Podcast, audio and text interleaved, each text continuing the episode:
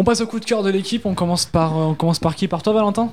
Euh, oui, oui, pourquoi pas. Alors donc euh, mon coup de cœur est pour la réalisatrice Mai Wen, donc qui a fait notamment le, le film Police avec Joy Star. Ouais. Elle s'est exprimée euh, sur l'affaire Weinstein et elle a lu justement une lettre dans, dans l'émission donc qui est ce soir euh, l'émission l'émission Stupéfiant euh, présentée par euh, Léa Salamé donc c'est sur France 2 et elle défend euh, d'un côté les femmes donc qui ont été victimes de harcèlement sexuel et, et en s'exprimant donc sur l'affaire Weinstein comme je l'ai dit euh, d'un côté les femmes victimes euh, de d'harcèlement sexuel mais de l'autre elle évoque aussi le, le droit de, de drague euh, notamment. Donc euh, voilà elle, euh, elle donne son avis. Et elle a un avis assez partagé, c'est-à-dire qu'elle elle va, comme je l'ai dit, elle défend d'un côté euh, ces femmes-là, et de l'autre, elle, elle, euh, défend aussi sa, sa liberté. Une liberté donc euh, qui, par exemple, elle est revenue sur, sur, euh, sur ce qu'a dit euh, Catherine Deneuve, en tout cas elle en a fait des sous-entendus, donc elle était notamment assez d'accord avec ce qu'avait dit Catherine Deneuve. Donc vraiment, je trouve ça intéressant de l'écouter. On peut être d'accord ou pas d'accord, c'est pareil, c'est c'est un avis euh, euh, qui, qui- qui peut, qui peut faire polémique, mais en tout cas, elle a le courage de donner son avis, et, et je trouve que c'est un avis assez intéressant à entendre. Ouais, réaction Roxane? Oui, bah j'en profite pour balancer mon coup de gueule, puisque euh, On Ah bah, ah bah carrément, vas-y. Euh, parce que mon coup de gueule en fait concerne ce que vient de dire euh, Valentin. Donc euh, moi j'aimerais passer un coup de gueule sur euh, justement toute cette cette liberté d'importuner en fait, parce que là tu l'as dit, Maïwen parle de de liberté de draguer. Bah oui, mais d'importuner aussi. Oui, d'importuner. Mm. Bah, importuner, je trouve que c'est un problème parce que ça, ça sous-entend qu'il n'y a pas de consentement, ça sous-entend qu'une main au cul, et bah, c'est pas si grave parce que c'est la liberté d'importuner. Moi, je trouve que ça pose vrai- réellement un problème, la liberté de draguer. J'entendais encore quelqu'un aujourd'hui me dire euh, Mais c'est chaud, enfin, tu te rends compte, on peut même plus, on peut même plus draguer dans la rue. Bah, bien sûr que si, on peut draguer dans la rue. La question, c'est Mais il y a des manières de le faire. voilà, exactement. Il y a des manières, il y a des manières de faire et il y a aussi euh, bah, des raisons de faire quelque chose et on le fait pas juste pour emmerder quelqu'un ou pour lui faire une remarque qui va rien apporter à l'autre. On dit pas "Eh mademoiselle" juste pour dire "Eh mademoiselle". Hmm. On dit pas on dit pas euh, t'es t'es bonne juste pour faire Non, un non, non, mais compliment. ouais. On- Elle a on dit- raison. on- Elle a on raison, fait- Roxane. on fait pas ça n'importe comment. On tient pas la porte à quelqu'un juste parce que c'est une femme. On tient la porte à quelqu'un parce que c'est un humain et qu'on va pas lui claquer la porte dans la gueule. Mm. Et, et ça, et bah voilà, voilà ce que j'aimerais dire aujourd'hui. Bon. Toutes, ces, toutes ces personnes qui défendent la galanterie. La galanterie, c'est con parce que je ne connais aucun mec qui veut qu'on lui balance la porte dans la tête sous prétexte que c'est un mec. Je ne connais aucune femme qui veut qu'on lui tienne la porte juste parce que c'est une femme et pas parce que c'est un être humain. Donc, tenons la porte à tout le monde parce que nous sommes des êtres humains. Bon, bah, devenons, devenons tous portiers alors. Merci, Exactement. Roxane. Tristan, peut-être quoi Réaction Non, non. Bonjour, monsieur. Bonjour monsieur, je suis un étranger qui arrive. Donc, donc, euh, merci pour, euh, pour ton coup de gueule, euh, pour ton coup de cœur. alors, j'ai une petite réaction, dans la continuité des détracteurs de la galanterie, euh, il se trouve que, alors c'est une anecdote pas du tout sûre, hein, vraiment, mais euh, il y en a certains qui soutiendraient qu'en fait la, la galanterie, ça viendrait euh, du Far West. En fait, les cowboys en Amérique, euh, quand ils entraient dans le saloon, il y avait souvent des, des rixes, hein, voilà, euh, etc. Ouais. Et ben, ils laissaient passer leurs femmes avant pour pas se faire euh, tirer dessus en fait. Et ça vient de là. Et pour que les gens tirent, tirent sur leur femme. Voilà, bah oui, oui. Oh la Il paraît que connerie. ça pourrait venir de là, euh, la galanterie. Voilà. Comme quoi, c'est assez, c'est assez intéressant parce que juste hier, j'entendais sur France Culture euh, des journalistes, des, euh, des gens qui se revendiquent sociologues et scientifiques dire que la galanterie est quelque chose de typiquement français. Ah oui Est-ce que c'est est -ce c'est vrai, Roxane, que c'est typiquement français alors Bah, non Justement, Bah non, les- non, Benjamin vient de enfin, dire le contraire. Moi, je trouve ça, je trouve ça stupide de donner, euh, de donner des attributs, euh, des, enfin des, de donner euh, la galanterie à un pays ou à un autre. Enfin, il y a toujours eu euh, cette forme de politesse euh, sexiste qui a été euh, appliquée dans dans énormément de pays. Enfin, je, enfin, Ça en est devenu une tradition en fait. C'en est devenu une tradition, mais qui doit évoluer. Ouais, Qui doit c'est- évoluer, c'est très infantilisant pour ça peut être infantilisant pour la femme de toujours avoir la sensation qu'elle doit se faire aider alors que, alors que non. Absolument. Hum, C'est sûr. Et puis euh, ce que tu as dit tout à l'heure, tu as raison, c'est-à-dire que quand on, on dit euh, le droit d'importuner, importuner, c'est comme tu as dit, c'est déranger quelqu'un. Donc c'est Mm. pas ça draguer. Euh, draguer, c'est pas importuner. Et bah. effectivement, quand, quand on défend le droit d'importuner, on défend le droit de déranger quelqu'un. Sauf que c'est pas comme ça que ça fonctionne. En, En fait. fait, le terme, été, le- le terme a été mal choisi. En fait, Oui. de dire importuné, ils auraient dû choisir un autre mot plus Mais adéquat. non, parce qu'elles veulent vraiment dire Oui, importuné. oui, oui. Et, et c'est voilà, là qu'est la, différence parce que ces Mm. femmes, ces femmes qui d'ailleurs euh, certaines destinataires ont quand même dit, euh, dont une dont je ne citerai pas le nom, mais qui a quand même dit, euh, bah moi j'aurais aimé me faire violer pour pouvoir dire qu'on peut se remettre du viol. Ça c'est quand Ouais. même c'est quand même quelque chose. C'est Ah quand ouais, même là, c'est quelque chose. extrême, là, Il y a eu même, des hein. dérapages et Catherine Deneuve après a essayé de se Bah. rattraper dans Libération.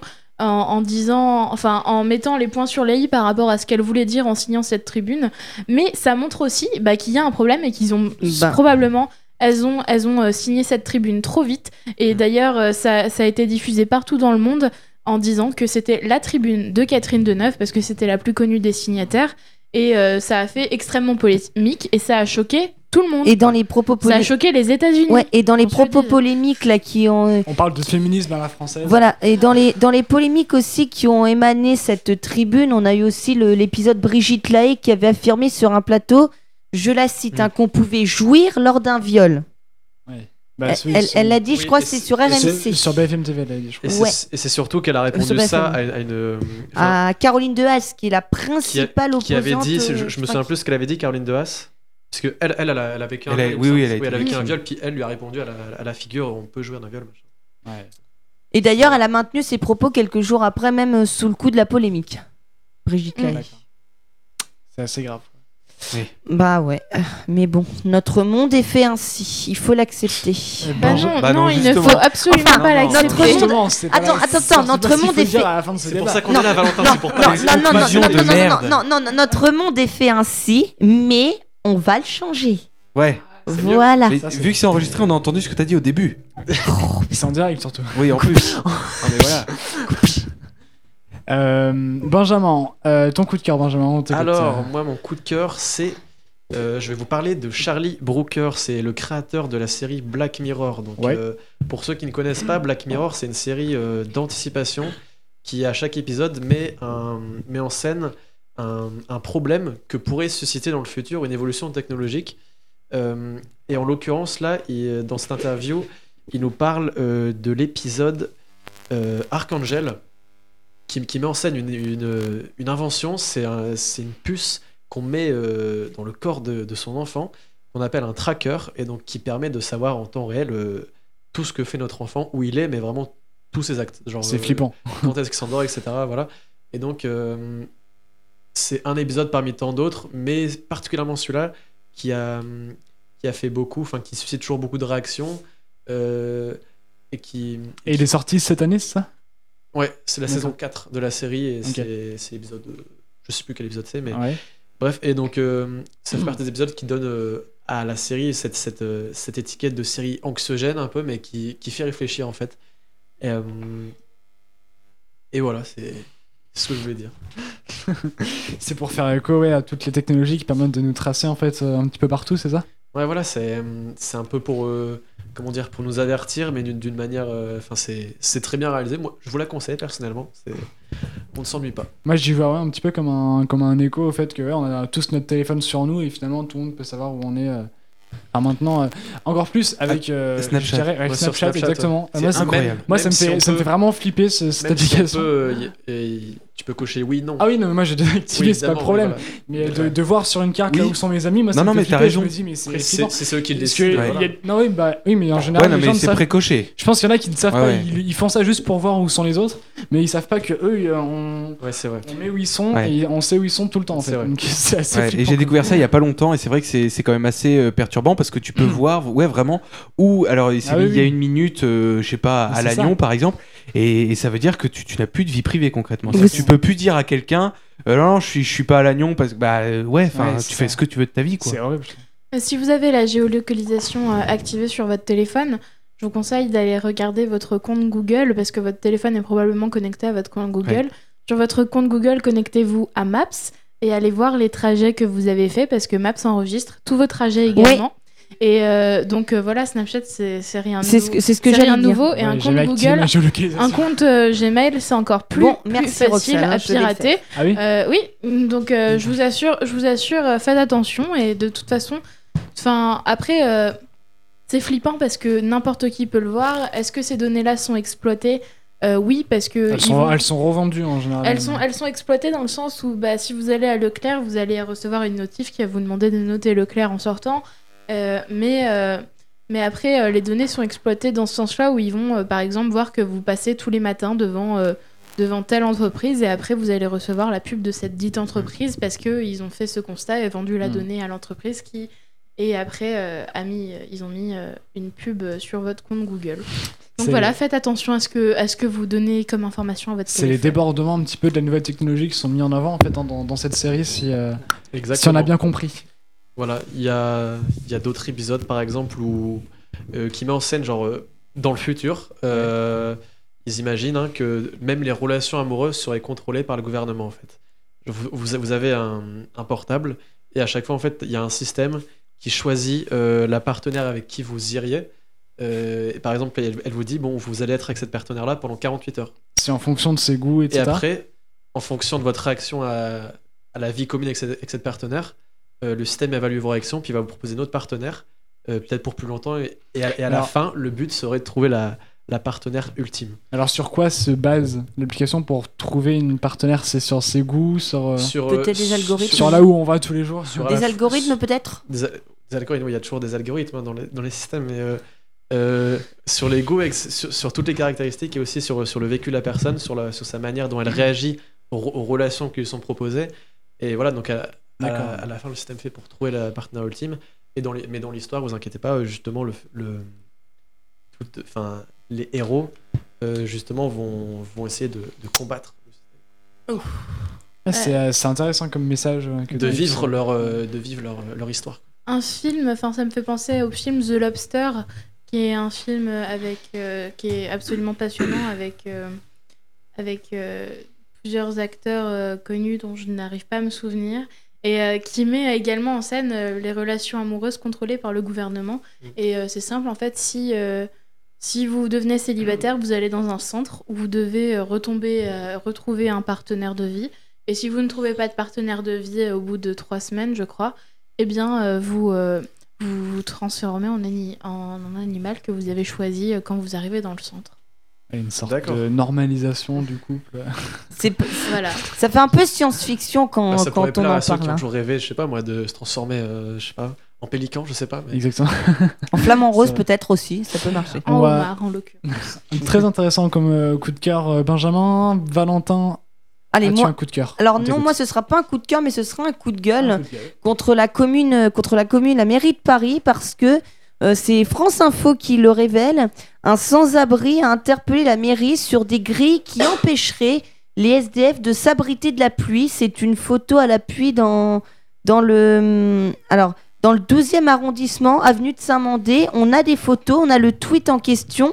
Un sans-abri a tweeté en mettant que euh, il, il a tweeté, j'ai son tweet devant les yeux, il dit Bon, bah là, il y a deux solutions. Soit la ville de Paris veut installer des cages à tigres, soit c'est pour empêcher des gens de s'abriter sous la pluie. Donc en fait, faut savoir qu'il y a un pont, et sous ce pont, normalement, il y avait de quoi s'abriter, un petit talus à, à droite. Quand vous irez sur France Info, vous verrez la photo. Et en fait, il est entouré de grillages, c'est-à-dire que personne ne peut s'installer. Donc, c'est-à-dire que ceux qui voudraient se protéger de la pluie sont obligés soit de se mettre directement sur le trottoir, c'est-à-dire de couper totalement la circulation des piétons, soit bah, d'aller se trouver un abri autre part. Et alors, personne n'a proposé à cette personne de se reloger? Euh, alors non, en fait, c'est un SDF qui l'a constaté, c'est-à-dire c'est une installation qui date d'il y a 6 ans, en fait.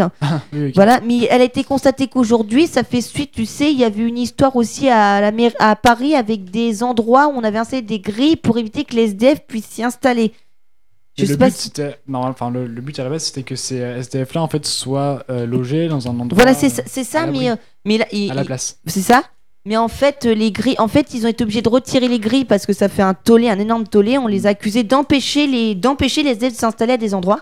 Mais c'est pas nous. Enfin, ça, il y a déjà eu, euh, il y a quelques semaines, euh, une. C'est ça, voilà. une polémique par rapport au fait que la, la mairie de Paris a mené de nouveau une campagne euh, enfin, de nouvelle architecture anti-SDF, justement, avec bah, les bancs qu'on connaît dans le métro, des bancs où on peut pas s'allonger, euh, des bancs avec des barres au milieu, des, des, des trucs faits, conçus exprès pour que personne puisse s'allonger dessus, en fait. Voilà. Anti-SDF, ça s'appelle comme ça, et si C'est tu ça. appelles un architecte, il saura ce que c'est. C'est ça. C'est, ouais, d'accord. Donc euh, je pense que c'est honteux dans un pays où on est dans les droits de l'homme et qu'on on, on prône le droit à loger pour tous. Malheureusement, euh, c'est Bah, pas. c'est honteux, mais si ces personnes sont relogées. Non, ces personnes-là elles sont, sont pas relogées. C'est sont pas c'est- relogées, c'est- non. c'est un SDF qui vit dans la rue qui a constaté. D'accord, ok. Je te la refais peut-être. Non, Non, non, c'est bon, j'ai compris, j'ai compris. Non, je vous invite à aller voir sur franceinfo.fr. Vous allez voir, euh, vous allez voir la photo, tout est expliqué. Ok, bah merci euh, Valentin pour, euh, pour ce coup de Et- gueule. Pile poil. Roxane, ton coup de cœur, on t'écoute. Ah oui, mon coup de cœur, c'est une série qui s'appelle Teachers. Et, euh, donc, euh, qui... Teachers, donc enseignants euh, en français. Donc, c'est une série américaine absolument incroyable que j'ai découvert euh, ce week-end. Et euh, qui parle en fait euh, d'une bande de profs, qui... que des femmes, avec un proviseur homme, évidemment. mais, mais en fait, c'est une comédie et ça dure, ça dure 20 minutes par épisode. C'est une série qui est en cours, qui a commencé en 2016. Je crois qu'il y a 10, 10 épisodes à la première saison. Alors, c'est pas traduit en français, mais il y a des versions euh, sur internet qui sont sous-titrées.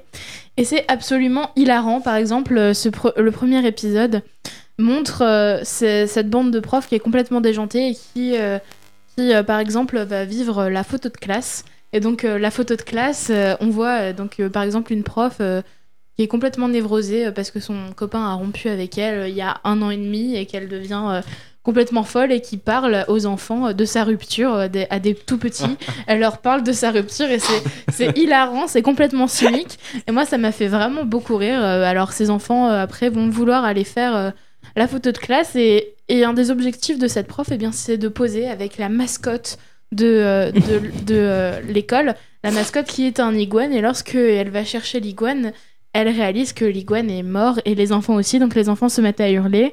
Ensuite, les enfants et la prof vont faire un petit convoi pour aller enterrer l'iguane dans la cour et ils vont découvrir le corps de l'iguane précédent. Enfin, c'est c'est toute une série de trucs vraiment drôles. Alors il y a une prof Ouais. qui va rencontrer un papa très beau et euh, qui va devenir un peu taré. Enfin, c'est c'est vraiment extrêmement drôle, c'est extrêmement cynique, extrêmement bien vu parce que bah on oublie souvent que bah oui euh, oui on confie euh, on confie nos enfants à des enseignants tout ça mais ces enseignants bah ils ont une vie à côté et, et ça influe leur travail comme euh, comme euh, n'importe quelle personne en fait.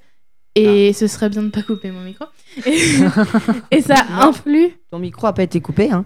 ça influe leur travail comme n'importe quelle comme pour n'importe quelle personne. Bon là c'est c'est exagéré mais c'est excellent.